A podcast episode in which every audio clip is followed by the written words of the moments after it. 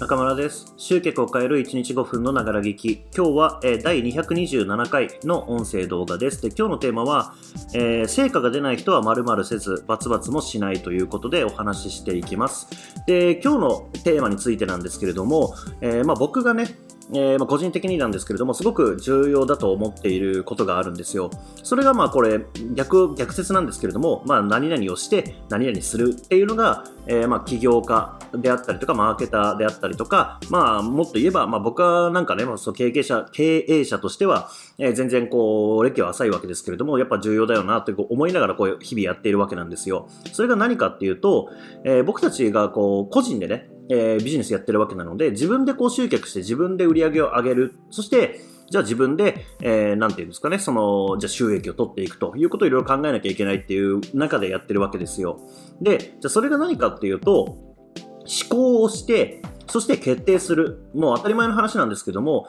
考えて、そして自分の中で決めていく。これがすごく重要だと思ってるんですね。例えば、えーまあ、じゃあそのノウハウを学んで何かをしてこう売り上げ上げていくということを考えた時に、うん、まあ、多くのね、これが、これまで僕が見てきたパターンですけれども、えー人がいいからっていうことで人がいいって言ってるからやる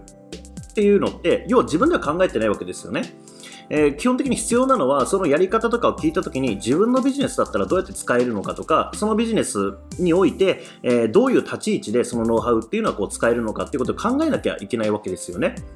例えば、えーすごくシンプルな話をすると、えー僕がやっていることってめちゃめちゃ簡略化すると、えーまあ、広告を使って、えー見込み客の方のこうメールアドレスメールアドレスの、えーリストっていうものをいただいてで、えーメールとかステップメールを使って、えー価値提供をしてそしてセールスレターを使って販売をしているわけです。まあ、これってあのやってることはもう、え広告、まあ、アドレス登録ページを使ってリストを取って、えーメールを送って売るっていうだけですけれども、これってやり方だけ聞いたらすごくシンプルじゃないですか。でも、やっぱりこれで必要なのは、そのやり方自体ではなくて、じゃあそのやり方の中で、じゃあどういうアドレス登録ページを作るべきなのか、どういうステップメールを送るべきなのか、そしてどういうセールスレターとかセールストークをするべきなのか。これって結局売ってるものとか、やっているビジネスだったりとか、自分のビジネスの状況だったりとか、使える広告費とか、まあいろんな諸々の状況が変われば、全部変わるわけなんですよ。なので、例えば誰かがその方法でやってうまくいってるよっていうふうに聞いても、それをそのまま聞いてやるだけではダメなわけですよね。その中で何をやるのか、何を言うのか、そのあたりをやっぱり思考する、考えるっていうのが必要になるわけですね。まあでも多くの場合は、あ、これやればうまくいくんだ。まあ典型的な例でいくと、YouTube やればうまくいくんだ。インスタやればうまくいくんだ。最近で言うと自動化すればいいんだ。オンライン化すればいいんだ。あとは低価格の商品を最初に売ればいいんだ。みたいなことをこうやってると、まあうまくいかないわけですよ。その中で自分がどうするべきなのか、何をするべきなのか、どう言うべきなのか、そういったことをもろもろ考える必要があるわけですね。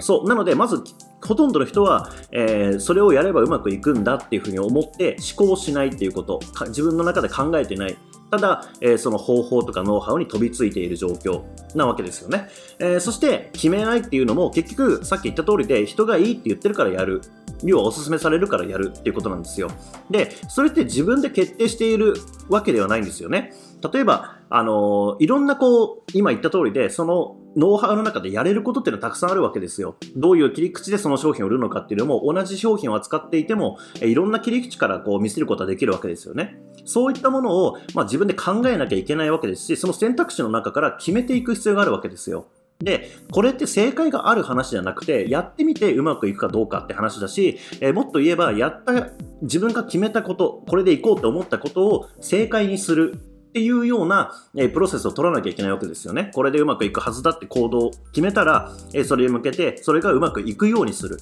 まあ、つまり、えーいろんなね、その商品を売るためにこの切り口がいいんじゃないかって思ったら、じゃあそれを裏付ける証拠を探しに行くとか、お客様の声を探しに行くとか、実際に見てもらうとか、まあそういうことがこう発生していくわけですよ。成功に向けて進めていく。